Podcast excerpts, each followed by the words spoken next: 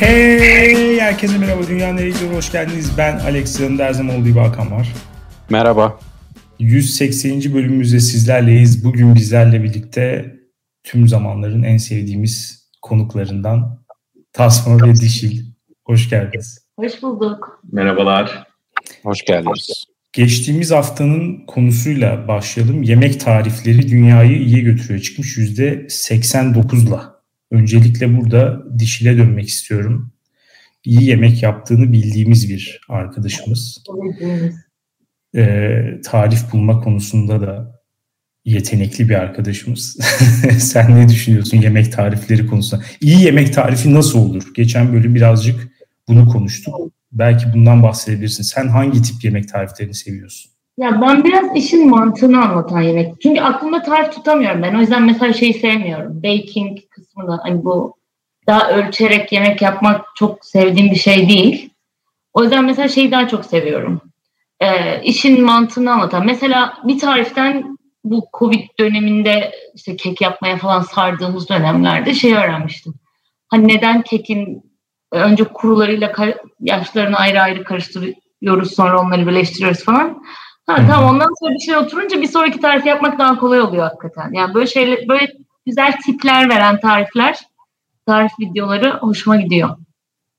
Eğer tarif videolarından bahsediyorsak tabii. Buradan. Öyle evet evet. Ee, geçtiğimiz haftanın e, bölümüne gelen yorumlara bakalım.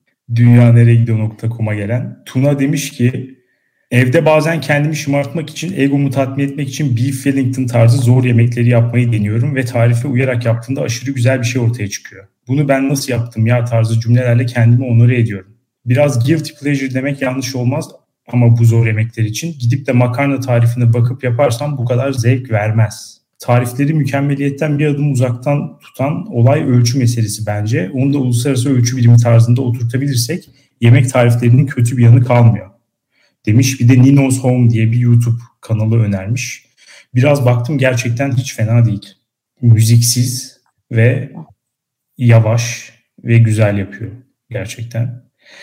Ee, Cingöz demiş ki herkese merhaba Alex çok haklı. Tepeleme yemek kaşığı o kadar kötü bir ölçü ki o kaşığı ben öyle bir doldurabilirim ki adeta üzerinde bir un kulesi dikilmiş gibi olur. Bu yapılabiliyor gerçekten. İstersen oluyor yani. mutfak terazim yok. Kendimce makul olmaya çalışıyorum ama her zaman başarılı olduğum söylenemez. Bir de yemek yapmak için tariften daha önemli bir faktör var. İnsanın oturmuş bir mutfağı olmalı. Gerekli ekipmana sahip olmalısın ve bunların nasıl çalıştığını, ne noktalarda kapris yaptığını, zayıf ve güçlü yönlerini bilmelisin. Demiş fena değil. Yani sonra şeyden bahsetmiş. Elektrikli ocaktan dolayı ters köşe olduğundan bahsetmiş. Gerçekten e, çok şey bir ekipman. İnsanı mahvedebilecek bir ekipman elektrikli ocak. Ocak bence işin mantığına aykırı. İnsanlar nasıl tercih edip kullanıyorlar anlayabilmiş değilim. Yani bildiğimiz düz ateşte pişer bilirken herhangi bir şey neden tercih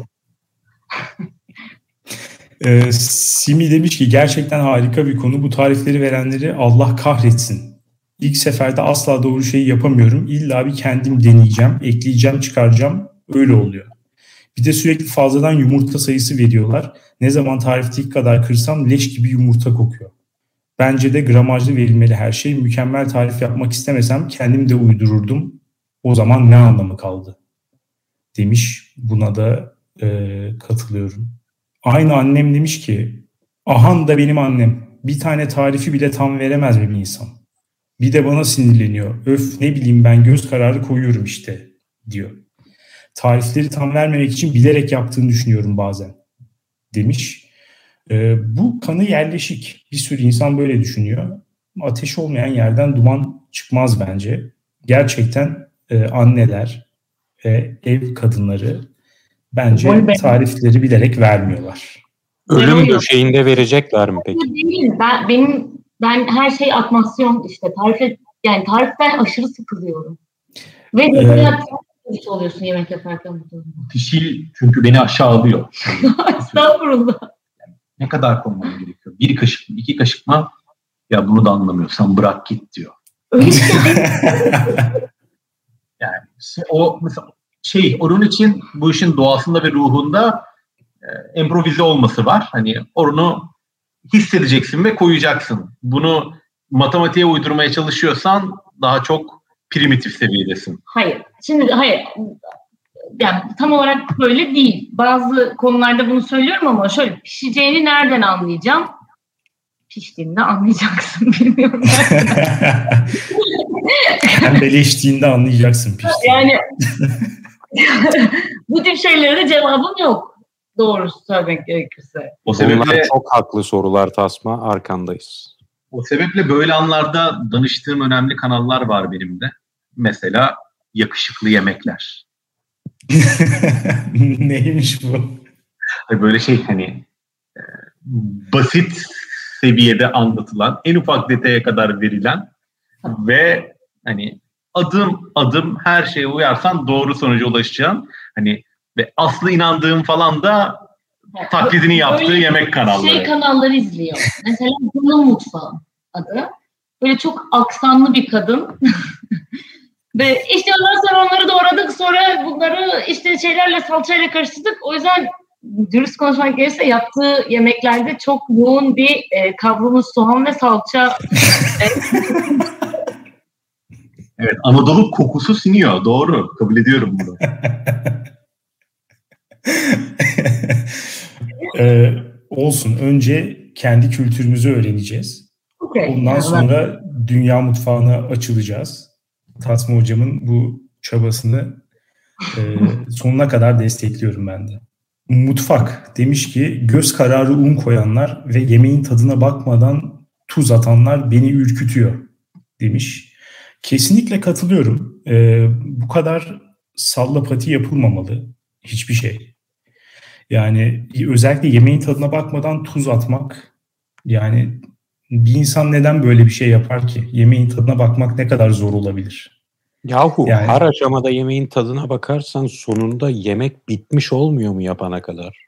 Abi tadına bakmak hani porsiyon por kaşık kaşık yemeği falan gerektirmiyor. Sulu yemekse mesela ucundan hani çok azıcık aldığın zaman zaten anlıyorsun tuzu var mı yok mu.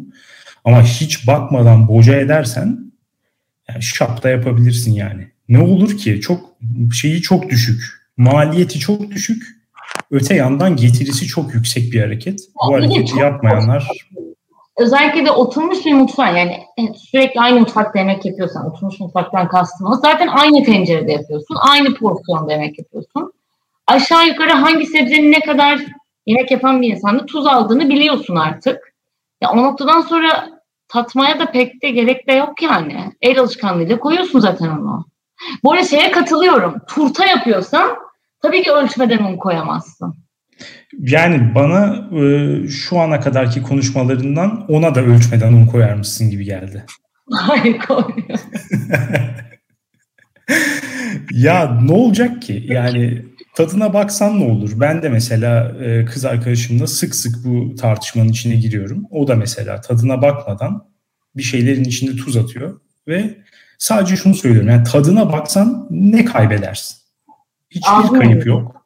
Ağzını yakıyorum mesela. yani evet nispeten makul bir argüman. O yüzden bu tartışmayı beraberlikle sonlandırıyorum. bir saniye. Ben galibiyeti ilan edeceğim şu an. Tadına bakmanın şöyle bir kötü yanı var. Sondaki sürpriz öğesini ortadan kaldırıyorsun. Yemeği yaparken o sonda oturup yiyeceksin, tadına bakacaksın ve ilk defa tadarmışçasına vuracak sana. Yemeği sürekli yaparken tadarsan bu sürpriz üyesi kalkıyor. Hiç hoş değil bence. Yemiş kadar oluyorsun yemek bitene kadar. Yani sürpriz öğesini o zaman ilk tadına bakarken almış oluyorsun. Bir şey fark etmiyor aslında. Bu tarz hazlar dünyanda yer bulmuyor Alex. Onu biliyorum. Sen metodik, psikopatça yaklaşımlardan haz alıyorsun. O yüzden galibiyeti benim gibiler için ilan ediyorum. Evet size şap gibi yemeklerinizle, bol sürprizli yemeklerinizle e, başarılar diliyorum ve bir sonraki yoruma geçiyorum. Bir tatlı kaşığı demiş ki deyim memenize şaşırdım. İngilizce yemek tarifi sitelerinde yemek tarifine gelene kadar blog yazarının tüm yaşamını çocukken sahip olduğu köpeği, büyük annesinin nişanını vesaire anlatmasına ne diyorsunuz? Beni deli ediyor. Bunun için Chrome eklentisi buldum. Bu kısımları bloklayıp doğrudan tarifi yukarı çeken demiş. Bunu ben daha önce konuştuk diye hatırladığım için tekrar gündeme getirmedim ama çok haklı bir isyan. Çok haklı. Bunu san, sanırım şeyden dolayı yapıyorlar. O bölümde konuşmuştuk diye hatırlıyorum. Bu Google SEO diye bir şey var ya. Hani belli kelimeleri belli uzunluktaki bir metinde ne kadar çok geçirirsen doğal bir şekilde Google'da insanlar o yemeğin tarifini arattığında senin web sitenin ön plana çıkma ihtimali o kadar artıyor. Dolayısıyla şöyle cümleler yazıyor işte. Ee, ne olsun lazanya olsun mesela işte. Lazanya babaannemin bana küçükken çok fazla yaptığı bir yemekti. İşte küçükken lazanya kokusuyla uyandığımda çok mutlu oluyorum falan tarzı böyle sürekli abuk subuk şeyler yazıyorlar üst üste. Sinir bozucu hakikaten. Ama böyle üst üste hani sanki şeyle hashtagle doldurulmuş bir şey de olmuyor. Bir hikaye yazıyorlar genelde. Evet evet ya ben örnek verirken basitleştirdim ama doğal olması için tabii öyle yapmıyor. Ya bu SEO'dan vesaire bağımsız ya ben şeyden sıkılmış durumdayım. Hikaye anlatıcılığı. O kadar fazla hikaye anlatılıyor ve o kadar çok kişi o kadar fazla mecrada hikaye anlatıyor ki ya bu kadar hikaye duymamıza gerek yok. Hani yemek tarifini ver geç ve yani biz de almamız gerekeni alalım. Ama olmaz. Yani bu hikaye fetişi beni yoruyor. Sadece yemekte de değil. Patladım şu an. yo yo haklı bir kesinlikle haklı bir isyan. Ee, son olarak Watashi kendi demiş ki Alex çok haklı. Türkiye'de insanların evinde mutfak tartısı olmadığı için tariflerde saçma sapan bardak kaşık ölçüsü kullanılıyor. Özellikle kek, pasta gibi gramın dahi kıvamı tamamen değiştirdiği yiyeceklerde bardakla ölçü verilmesini anlamıyorum.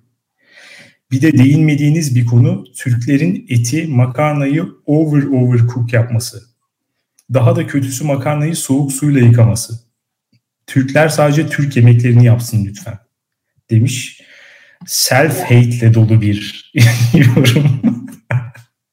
bir de konu nereden e, tarif konuşurken bir anda Türklerin makarnayı fazla pişirmesine geldi. Bilemiyorum ama ben mutfak tartısı olayına takıldım. Geçen hafta sana mutfak tartınız var mı diye sorduktan sonra aklıma geldi sizde gördüğümü. Koymuşsunuz zulu orta yere. İlk gördüğümde şunu düşündüğümü hatırladım. Size de sormuştum. Buna çift ayak nasıl çıkıyorsunuz? Buna neyle mi çıkıyoruz? Çift ayak nasıl çıkıyorsunuz bunun üstüne? yani normal tartı sanmış olamazsın çünkü benim bir ayağımdan daha küçük zaten o tartı. İşte ben de onun şokunu yaşamıştım ilk gördüğümde o tartıyı. Ama profesyonel çalıştığına orada ikna olmuştum. Evet. Alex, ee, baking haricinde de kullanıyor musunuz mutfak tartısını? Çünkü bizim evde de var ama 6 aydır hiç kullanılmadı. Alex belli ki tuzu da orada ölçüp atıyor yemeğe. ya gramaj verildiyse hocam hepsini tartarak koyarım. Ve mantıklı. ve daha çok da gramaj verilen tarifleri tercih ederim her zaman. Çok mantıklı hocam. ee, bugünün konusuna geçelim isterseniz. Ne konuşmak istersiniz bugün? Ee, konumuz doktora gitmek. Doktora gitmek dünyayı iyiye mi götürüyor, e, kötüye mi götürüyor? Yani bu noktada insanlar ikiye ayrılır diye düşünüyorum ben. Bilmiyorum siz nasıl düşünürsünüz. Diğeri ağrıyınca doktora gidenler e, ve doktora gitmeyip o ağrıyı yok sayanlar. Ömrü boyunca hiç doktora gitmeyenler ve benzeri tip insanlar. Ben tabii ki doktora giden insanlardanım. Kendimi doktorların güvenli ellerine emanet etmekten çok hoşlanırım. Yani elimde olsa, hele şimdi Covid, mesela şimdi Covid olmasa bu yıl doğru düzgün hiç doktora gidemedim. Kesin bir 7-8 kez daha doktora gitmiştim herhalde. Çünkü neden gitmeyeyim? Ama mesela Tasma'nın bambaşka bir bakış açısı var e, bu duruma. İstersen kendini sen anlat. Yani ben de çok zor durumda kalmadıkça doktora gitmeyenlerdenim. Ve hatta tıp bilimine başvurman, başvurmayanlardanım. Hani ilaç da genelde almıyorum mümkün olduğunca. Ama muhtemelen bu konudaki en dramatik örneğim ve üzücü. İlk kez diş hekimine 28 yaşında gittim. Yani ve diş hekimine heyecanlı olduğumu söylediğimde inan ben senden daha endişeliyim şu an gibi bir yanıtla yani bana doktora, işte hastaneye gitmek ya da ilaç almak vesaire hep çok sonraki adımlar gibi geliyor. Yani mümkün olduğunca o ağrıyı, acıyı yok saymayı veya bir şey yoktur deyip geçmeyi tercih ediyorum. Dişil de yani gerçekten bize her gün 14 Mart. Her gün bayramıymışçasına doktora, ilaçlara saygısı var ve bu ilme çok güveniyor. O anladığım kadarıyla imkanı olsa 7-24 yanında bulunacak bir doktorla yaşamak. Bence öyle olması lazım zaten. Mesela bazı hastalıkları araştırıyorum işte WebMD'den giriyorum YouTube'da falan pişman. Zaten mesela en son e, Alex'le e, Tasman'ın ortak bir hastalığı var. Seborreik dermatit. Bunu çözmeye an içtim. Ben dedim tıp bilimine bir katkıda bulacağım. Bu da benim katkım olacak literatüre. Ve e, araştırmalarım beni çeşitli yerlere yönlendirdi. İşte bunun bir cilt değil aynı zamanda bağırsak hastalığı olabileceğine falan. Şimdi ideali bence bizim sırf bize ait bir doktorumuzun olması ve vücudunun her yerini tasmanın ayrı takip edip işte cildinde çıkan şeyi bağırsağıyla bağdaştırabilmesi. Ama yok böyle bir imkan. Olsa Yani evet keşke olsa dişil gerçekten beni Türk hekimlerine emanet edin diyor. Ee, bu arada hakikaten konusu açılmışken kahraman sağlık çalışanlarımızın da 14 Mart tıp bayramını kutlayalım. Güzel denk geldi. Yani Dişil'le yaklaşık iki sene önce evlendik. Açık açık şunu söyledi. En çok özel sağlık sigortamın olacağına seviniyorum dedi.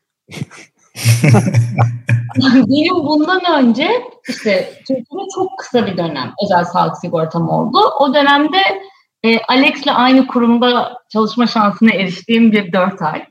E, o dört ayda çok dört aylık bir özel sağlık sigortasına erişimim oldu. Yani böyle bir keyif yok. Haftada iki kere doktora gittim. Şimdi bu en başta söylediğine dönecek olursak e, dişil konuyu açarken insanlar ikiye ayrılır dedin. Bir tanesi gerçekten kolay kolay doktora gitmeyenler. Öbürü de senin gibi hastalık hastaları. Hayır sen hastalık hastası değilim ben. Ne. Ya e, onun şakasını söyledim tabii ama ta, ben de tasma şeyindeyim. E, yapısında bir insanım. Yani mümkünse acil kapısından içeri e, girmeyeceksem hastaneye gitmemeye çalışıyorum. Mesela yani, kontrole gider misiniz bir şeyiniz yok? Hayır asla. Zaten en son mesela işte ağır bir diz sakatlığı geçirdikten sonra e, en son bir ameliyat üstüne bir ameliyat daha oldum. İkinci ameliyattan bir ay sonra en son beni bir doktor gördü. Dedi ki bir haftalık bir tatile gidiyordum. Git gel sana bakalım bir tekrar hani tedavi şeyi planı çıkaralım dedi. İki senedir o kontrole gitmedim. yani bir yerden sonra zaten tamamen bir utanca dönüştü. Yani artık yüzleşmemek için gidemem. O yüzden genelde kontrollere ben asla gitmiyorum. Hakan? Ben bu konuda Dişil ve Alex Tasman'ın arasında yer alıyorum sanırım. Sürekli doktora gittiğim söylenemez. Mümkün mertebe uzakta duruyorum. Ama gittiğimde de inanılmaz şeyler bekliyorum. Ve her seferinde hayal kırıklığı yaşıyorum. O yüzden kötü bir deneyim bence. Bilmiyorum sizde de var mı? Böyle içimde ufak bir parça. Doktora gittiğimde o içimdeki ufak bir parça diyor ki lütfen ciddi bir şeyim olsun. İstiyorum ki doktor desin Hakan Bey lupusunuz varmış. Desin ve o an direkt hayatımdaki her şey aydınlanmış olsun. Aa yani lupustan da aa, ben de düşünüyorum neden işimde mutsuzum diye. Lupustan herhalde mutsuz bir ilişkim var. Lupus herhalde bu. Öyle bir şey istiyorum ki ciddi bir tanı konulsun ve bu benim hayatımda kötü giden her şeyi açıklasın. Ama bunu da hiçbir zaman yaşamıyorum. Dişil sen bunu yaşıyor musun? Doktora giderken büyük umutlarla hayatında kötü giden her şeyin sebebini bulacak olacağın bir hayalle gidiyor musun? Şimdi ben benim hayalim hayatımda kötü giden her şeyin sebebini bulması değil de böyle herhangi bir sıkıntım hakkında beklenmedik bağlantılar kurması hmm. istiyorum. Ha o da şöyle hayat mesela işte e, atıyorum işte bana desin ki deviyasyonun var. Sonra hayatındaki diğer problemleri bununla açıklasın. Hı? Evet. Ama öyle yani. Tabii ki işte sıkıntı çekmemi değil de işte sesin de bundan kısılıyormuş, işte bundan hasta oluyormuşsun, grip oluyormuşsun. Yani bunları onunla açıklasın istiyorum. Ama şimdi doktorlarda da genel böyle bir sıkıntı var. Bunu yapmıyorlar kolay kolay. Aynı doktora ısrarla sürekli gidersen bir yerden sonra yapmaya mecbur kalıyor. Yani sen o ben o hayali tırnaklarımla kazıya kazıya alıyorum. Artık yeter gelme diyor. Bir muayeneye gideyim her şey açıklasın. Gidip yiyeceksin kafasını. Seni bilecek seni bir şey görmeye Sistemi tuzağa düşürmüş adeta dişil. Ama sen de benim gibisin anladığım kadarıyla. Doktor desin ki sana deviyasyonunuz var dişil hanım. Evet. Bu yüzden geceleri yeterli oksijen alamadığınız için sabahları evet. kocanıza pislik gibi davranmanız normal. Şimdi bu deviyasyon... Hayır, o yüzden deviyasyon örneği vermiştim. Deviyasyon ameliyatı oldu. Bir işe yaramadı nitekim. Ee, ama orada şey demişti. Mesela ben hayatım boyunca spor yapmadım. Yani yapmaktan da haz etmiyorum yani genel olarak. Ee, ama şey demişti adam. Zaten hani bu burunla spor falan da yapamazsın sen. Ben böyle, evet. Şimdi her şey açığa kavuştu. evet. Ya muhteşem. Ben de her seferinde böyle bir an yaşamak istiyorum doktorda ama hiçbir zaman olmuyor. O yüzden yani git, gitmek de istemiyorum açıkçası. Doktordan teselli e, bekliyorsunuz. İlginç bir şey. Hiç daha önce karşılaşmadığım bir bakış açısı. Ben Tasma'ya bir şey soracağım. Ben de e, sık sık kendimi sorguluyorum. Neden bu kadar doktora gitmekten e, yani gerektiği zaman bile gitmeyecek kadar neden bu kadar rahatsız oluyorum?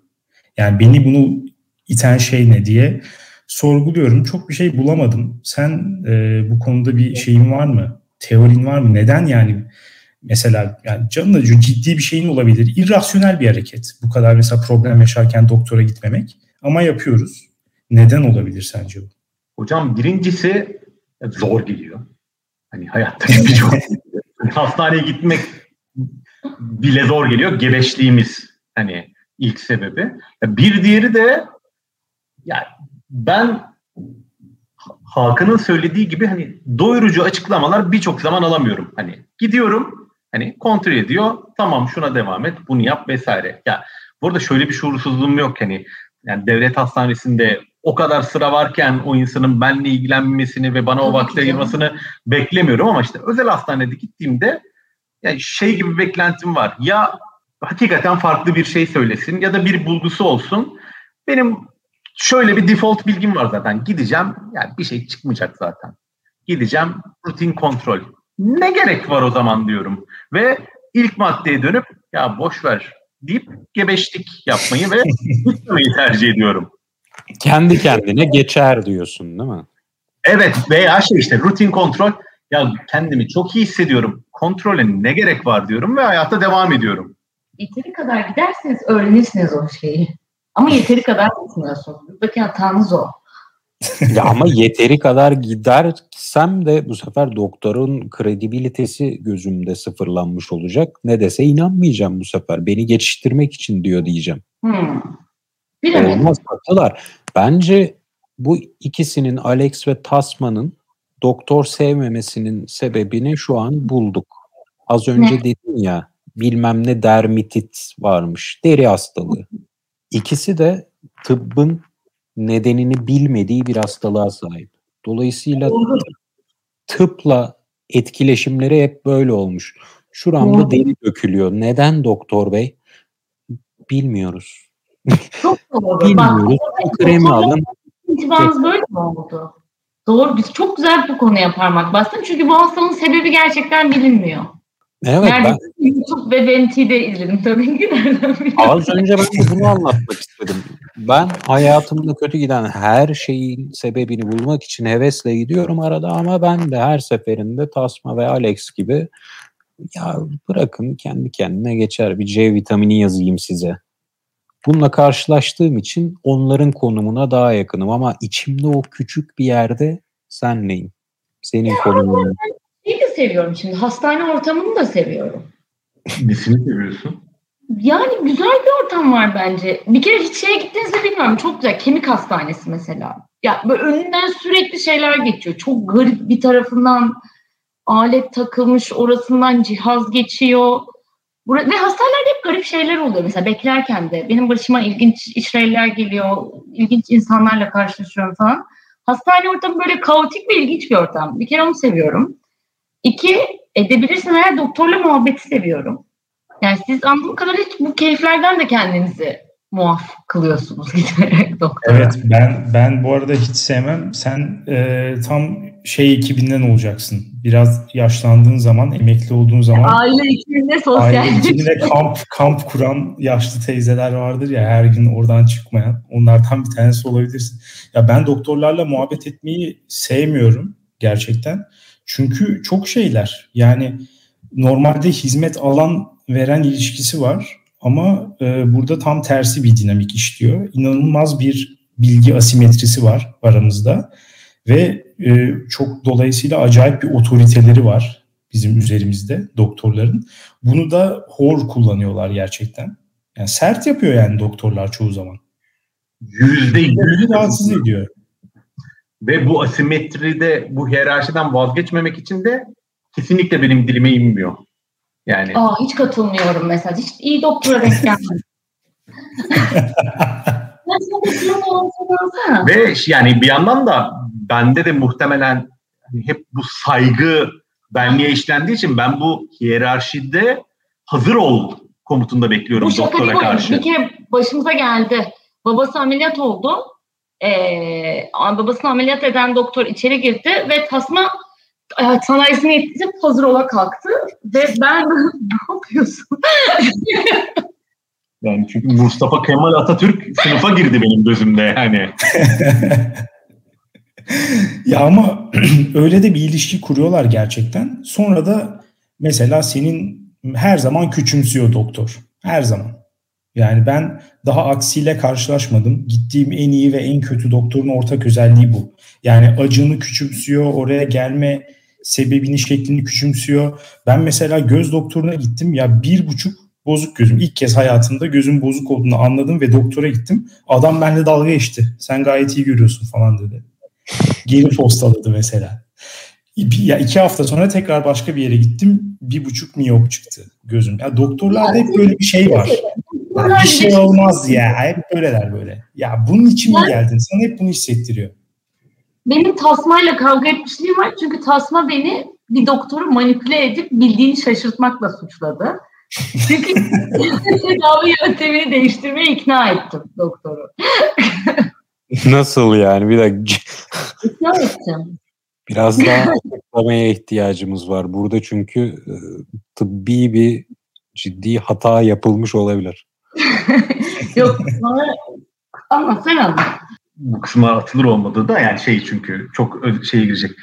Hocam as şey işte askerlik muayenesi. Askerlik muayenesi değil bu şey cerrah şey cerrah İzmir'deki kadınla olan.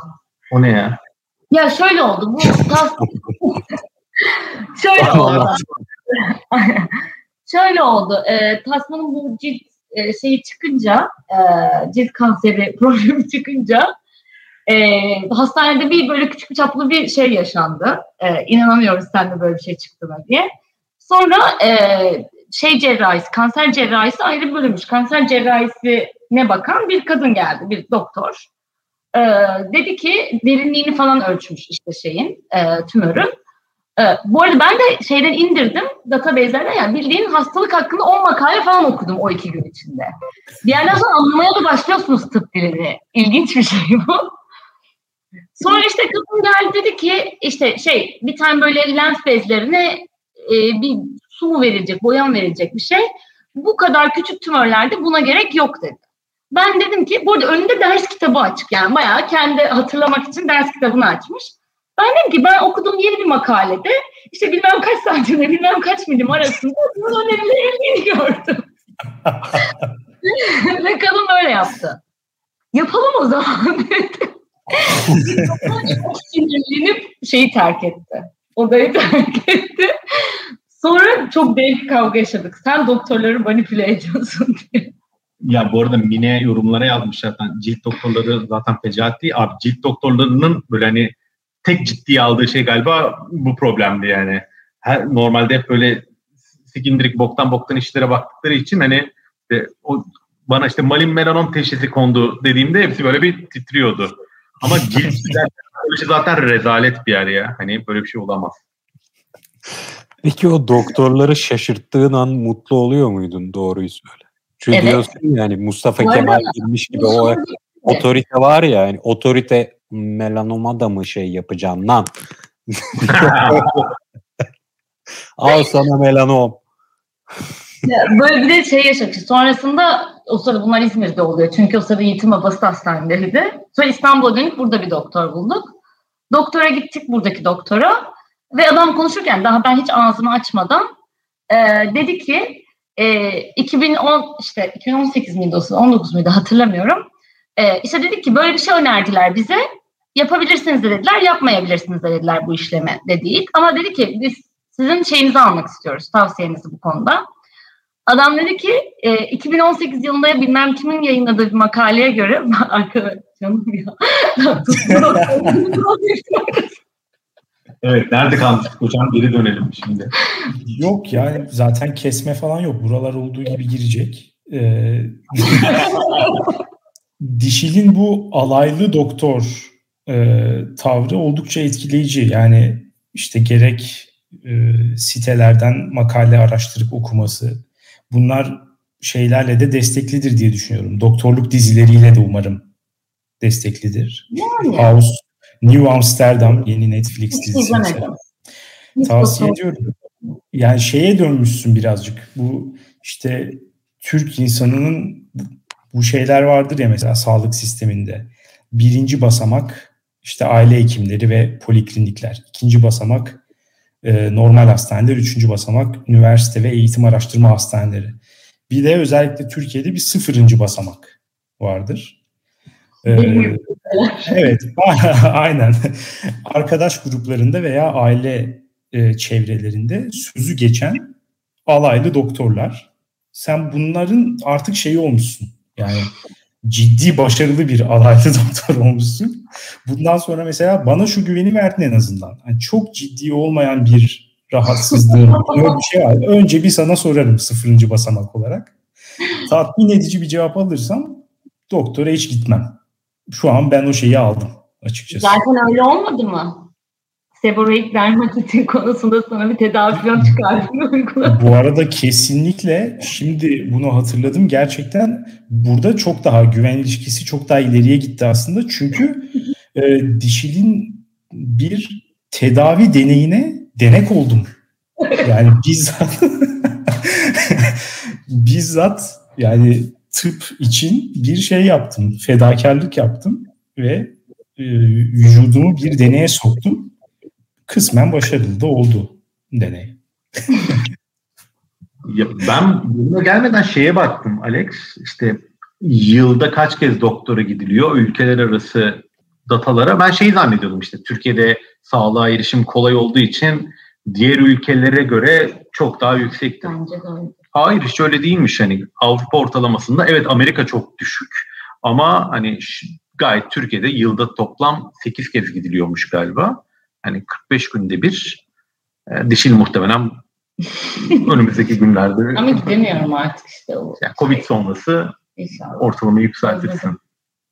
Peki şey ben özellikle de Alex ve e, Tasma gibi insanlarda bir şey tandansı da görüyorum. Kendileri doktora gitmedikleri için e, hasta kimsenin hasta olmasına tahammülleri de yok.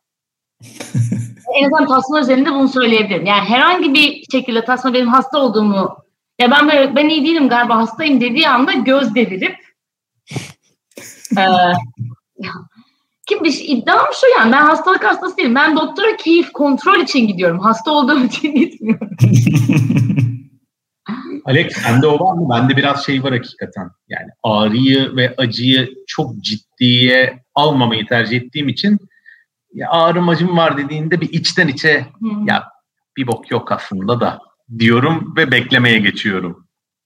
Ya bende de kesinlikle var. İlk refleks olarak direkt ben de öyle yapıyorum ama bir yandan da şundan korkuyorum. Özellikle o kişi mesela e, bana bir böyle danışma olarak geldiyse onu ben doktora gitmekten vazgeçirirsem bunun sonuçlarına dair de bir korku yerleşiyor içime. O yüzden bir yandan kesinlikle ben de küçümsüyorum ve yani ya ulan bunun içinde hani ortada bir şey yok diye hissediyorum ama biri bir şey sorduğu zaman da hep hemen doktora git falan diyorum. Kesinlikle doğru. Ben birebir bu metodu uyguluyorum. İşte en ufak bir yerim ağrıdı dişilin. Doktora gidelim. İlk kartımı açıyorum ve artık söz hakkı onda oluyor. Doğru bir strateji. Benim şu an tek düşünebildiğim yine Alex ve Tasman'ın neden böyle bir tutum aldıkları. Şu hani küçümsüyoruz diyorlar ya biri hasta oluyorum deyince. Tam olarak şunu hatırlattı bana dişil. Doktorların onları küçümsemesini hatırlattı. Onlar da nasıl doktorlar onların rahatsızlıklarını küçümsüyorsa başkalarının rahatsızlıklarını küçümsüyorlar. Bunlar kendilerine zulmedenlere aşık olmuş, aşık. Vallahi çok açıklayıcı oldu bu. Ben hayır diyemedim. Siz ne düşünüyorsunuz bilmiyorum. Hocam Boğaziçi Psikoloji sana wild card gönderdi şu an. Fahri. Aynen. Fahri doktora. ya bu kadar başvurumda kullanıyor. bu kadar konuşma sonucunda anladığımız yani herkes e, bir yerden doktor gibi davranıyor. Yani dişil zaten direkt doktor olmuş. Yani diplomasız bir doktor olmuş. Biz de tasmayla doktorların belli bazı özelliklerini içselleştirmişiz. Evet ben ben de mesela küçümseyici doktor değil de beni nasıl diyeyim görmezden gelen duygularımı hiç dikkate almayan bir doktor deneyimi yaşamıştım. Önceden de söyledim sanırım prostat için bir doktora gitmiştim. Bir rektal tuşe adlı muayeneyi yaptı. Ya şimdi bilmiyorum ya daha önce kimsenin gitmediği yerlere gitti. Özel bir andı benim için. Ya en azından bir çıkarken yanağımdan bir öpücük bekledim açık konuşmak gerekirse. Ama o hiçbir şey olmamışçasına ya elimi bile sıkmadan bir şeyiniz yok deyip beni geri gönderdi. Bir şeyin olmadığı için işte olsa böyle mi olurdu? Hakan buraya bir ek yapayım. Yani evet doktora gitmeyi sevmiyorum ama doktorun bana dokunmasından hoşlanıyorum. Yani o stetoskop bile sırtımdayken içten içe cinsi bir haz oluyor. Yalan değil. Yalan değil. yani orada o minik bir heyecan var. Ama çok kısa sürüyor bu.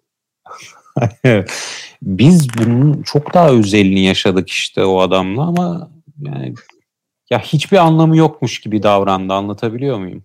Bu da beni üzdü. Belki o gördüklerinden çok hoşlanmamıştır. Belki de bilmiyorum. Sadece görse iyi Alex dokundu da. Zor bir e, meslek dalı gerçekten. Ya evet ve bence o insanlar özellikle prostat muayene eden insanlara yani özel hasta doktor ilişkisi nasıl yürütülmeli seminerleri vermediler. Ya bu genel olarak verilmeli. Sen o sosyal davranış bir doktora gittin en son. Yani evet doktorlarda bir de hani mesleki olarak ölüm fikriyle belki de çok da barışıldığı için yani ciddi bir sosyal darwinist popülasyonu var. İşte geçenlerde bir doktora gitmek zorunda kaldım. Yani Covid güzelliyordu bana. Yani aslında dünya nüfusu da çok fazla. Hani böyle dengeleyici şeyler gerekiyor. Bir, hani hiç tanımadığı bir hastaya iki dakikada bir sosyal darwinizm teorisini teorisine uyacak şeyler anlattı. Ben koşa koşa çıktım. Yani zor anlar. Yani o adam seni yeterince zayıf görürse mesela malpraktiste ölümüne sebep olabilir gibi Yok bir his abi. vermiş şu an. Gerçekten olabilir ha. Yani veya ölümüme hiç üzülmeyeceği hissini verdi. Çünkü dünya nüfusu çok. Doğru ve bu sebeple yüzde bir bile daha az çabalayacaksa o zaman e, bu doktora gitmek istemem tabii ki. Katılıyorum. Ya doktor seçme olayı falan da bu arada çok zor. Ben kesinlikle bir yine şey istiyorum bunda da. Ee, gerçi var mı bilmiyorum. Sanırım böyle web siteleri de çıkmış. Doktoru puanlıyorsun, yorum yapıyorsun. %100. Bu çok kötü şeylere de yol açabilir. Çünkü hastalar bazen çok şımarık oluyor. Ee, çok garip istekler olabiliyor ve işte öz, ya devlet hastanelerinde bence asla olmamalı. Çünkü orası zaten bir yani hastane değil o fabrika. Böyle insanlar geliyor ve bir dakika içinde göndermen gerekiyor herkese. O doktordan hiçbir şey beklemiyorum yani. Adam işini artık minimum şekilde yapacak. Yapacak hiçbir şey yok. Ama özel hastanelerde belki olabilir. Yani bir anket, bir puanlama. Ama sen mesela e, gerçi sen farklı bir ekoldensin. Sen hep aynı doktora gitmek istiyorum diyorsun. Yani yapamıyorum gerçi bunu. Çok kolay olmuyor bu ama evet mümkünse aynı doktora gitmeyi tercih ederim. Ya seçerken mesela neye dikkat ediyorsun? Ben orada bir e, adında profesör doktor varsa ona gitmemeye çalışıyorum mesela. buna. Bence de genç doktor daha iyi. Ya hem genç hem de şey e, ya hakikaten adam hiç bakmıyor ya profesör. Yani evet, hep şey havasında yani ulan bunlarla da mı biz uğraşacağız be modunda sürekli. Ama muayene ücretini almayı biliyor. Ee, bir deneyimim oldu Alex. Ee, ben de işte böyle düşündüm ve işte devyasyon ameliyatı olacaktım. Dedim ki çünkü Tasman'ın sigortası bana geçmişti evlenince hemen koştur koştur dedim ben ameliyat. hemen gittim bir ameliyat şeyi aldım, tarihi aldım işte devyasyon ameliyatı olacağım. Hep de dediler ki bana bu çok basit bir ameliyat. Hani herkes oluyor her gün. Hastanede yatmana bile gerek yok. O yüzden de böyle doktor falan araştırmadım. Ev en yakın özel hastanede e, gidip ameliyat oldum. O noktada Tasman'ın arkadaşı efendi bana dedi ki ya sen salak mısın? Git araştır sigortan en pahalı hangi hastaneye izin veriyorsa orada ol, gece de kal, hakkın olan her şeyi al ve öyle çık. Ya ben dedim ki şimdi eve yakın olsun, akşam orada kalmak istemem, döneyim ve dediğimi yaptım ve böyle pişmanlık olamaz. Aynı ameliyatı o da oldu ve aynı sigortanın en iyi izin verdiği en pahalı hastane oldu ve çok memnun kaldı. Şu an artık benim o yüzden kıstasım sigortanızın izin verdiği en pahalı hastaneye gidin. Mümkünse kalabildiğiniz kadar kalın. Ya bu arada sonrası da onun çok iyi oluyor. Mesela ben e, yani iki yıldır o şeye bakarak gururlanıyorum. Özel sigortaya kaç para diz ameliyatı sebebiyle kaç para çaktığıma bakarak hala daha büyük bir mutluluk yaşıyorum. Çünkü Gerçekten. sürekli onlar bize çakıyor. Fırsatını bulduğu zaman bizim onlara çakmamız lazım. Yani başka türlü bu hınç geçmez. Şu an ben mesela sigorta sektörüne karşı artık nötr bir insanım. Hiçbir öfke duymuyorum. Çünkü ben zaten yani onlara yapacağımı yaptım. Kusura bakmasınlar artık bu saatten sonra. Evet, ben bu anlayışla internette çok geç kaldım. Efendi zamanında dinleseydim. Sonra işte e, Tasman'ın bir operasyonu oldu. Orada gittiğimiz hastanede e, yani şöyle söyleyeyim size hani tatil otellerde verilen şey terlikler vardır ya böyle beyaz e, havlu terlik gibi bir şey. Evet. Çok hala e, o hastane markalı terlik yığını var. Çünkü kaç tane terlik yürütmüş, yani kaç tane sabun yürütmüş, bunların hepsinin parasını ödedik deyip bir sırt çantası eşyayla geri geldi eve. Hala terlik giderken üzerinde hastane logolu e, terlik götürüyoruz. İki sene falan oldu. Muhteşem. O zaman bu kadar konuştuk. Oylayarak bitirelim. E, dişil ve tasmadan başlayarak sizce doktora gitmek dünyayı iyiye mi götürüyor yoksa kötüye mi? Bence kötüye götürüyor. Çünkü ben bu kadar net bir hiyerarşi hissettiğim ve bu baskı altında ezildiğim başka bir alan yok. Ben hastaneye giderken hep ürkerek ve çekingenlikle gidiyorum. Ürkek bir güvercin gibi gidiyorum hastaneye. o sebeple bence kötüye götürüyor. Benim de tarafım belli. Bence iyiye götürüyor. Doktorlarla fikir alışverişi olsun, sohbet muhabbet olsun, teşhis olsun. Her şey konuşmaktan memnuniyet duyuyorum. Tüm doktorlarımın sağlık çalışanlarında doktor ne bayramı, tıp bayramı kutluyorum. Hakan? Ben de kötü diyorum. Çünkü hiçbir zaman vaat ettiği o açıklayıcılığı sağlamıyor. Ve bunu geçen sene yaşanan o özel deneyime rağmen söylüyorsun galiba. Rektal muayenene rağmen. O, o bu arada beni kötüye iten bir durum. Ya çok mu zordu ya tasma? Bir yanaktan bir öpücük vermek çok zor. ya. Ya da belki muayeneyi biraz daha uzatabilirdi. Kapsamını genişletebilirdi. Ee, ben de kötü ediyorum. Sayın Michael Scott'ın da dediği gibi hastaneler insanların ölmek için gittiği bir yer. Dolayısıyla orada benim huzurlu olmam, mutlu olmam mümkün değil. Rahatsız hissediyorum kendimi. O yüzden kötü diyeceğim ben de ama şey sonuçlarını merak ediyorum. Anket sonuçlarında. Çok teşekkürler tekrar geldiğiniz için sevgili Dişil ve Tasma. Biz teşekkür ederiz çağırdığınız için. Biz teşekkür ederiz. Sağ olun. Dünyaneregidiyor.com'dan konuyla ilgili görüşlerinizi bize iletebilirsiniz. Dinlediğiniz için teşekkür ederiz. Haftaya salı görüşürüz. Güle güle.